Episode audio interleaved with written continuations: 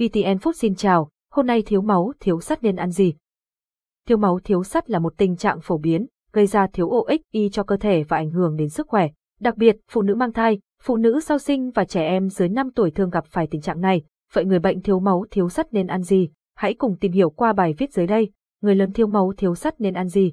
Nguyên tắc, đảm bảo ăn cân đối và đủ nhu cầu các chất dinh dưỡng cần thiết cho cơ thể. Cân đối giữa protein động vật và protein thực vật cải thiện chất lượng bữa ăn để cung cấp đủ chất sắt theo nhu cầu khuyến nghị. Nhóm protein động vật, lựa chọn các loại thịt có màu đỏ như thịt bò, thịt bê, gan, tiết, thịt lợn, thịt gà tây. Mỗi ngày nên sử dụng từ 45 đến 60 gram protein tương đương với 200 đến 300 gram thịt. Sử dụng thủy hải sản như cá thu, cá hồi, hàu, sò, ốc. Nên ăn 2 đến 3 bữa thủy hải sản mỗi tuần. Trứng cung cấp đầy đủ chất dinh dưỡng và sắt. Nên ăn 2 đến 3 quả trứng mỗi tuần.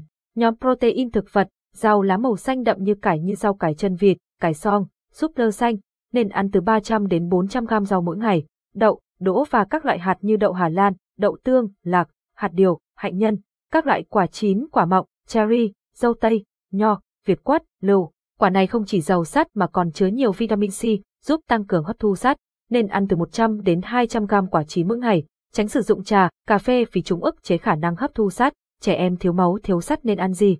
Thiếu máu thiếu sắt ở trẻ em có thể ảnh hưởng đến sự phát triển thể chất và tinh thần của trẻ. Việc phát hiện và điều trị kịp thời rất quan trọng. Nguyên nhân gây thiếu máu thiếu sắt ở trẻ em, cung cấp không đủ sắt, chẳng hạn như thiếu sữa mẹ, uống sữa công thức không bổ sung sắt, cho ăn bột thiếu thức ăn nguồn gốc động vật, hấp thu sắt kém do tiêu chảy kéo dài, rối loạn hấp thu, dị dạng ở dạ dày ruột, mất sắt mạn tính gặp trong nhiễm run móc, loét dạ dày tá tràng, polyp ruột, chảy máu cam, hành kinh, đối với trẻ gái dậy thì, điều trị, uống sắt và các chế phẩm sắt theo chỉ định của bác sĩ, điều chỉnh chế độ ăn thích hợp với lứa tuổi, cho trẻ bổ sung đúng lúc và đúng cách, chữa các nguyên nhân gây rối loạn tiêu hóa và chảy máu mãn tính. Hãy tuân thủ các chỉ định của nhóm điều trị để đạt được kết quả tốt nhất.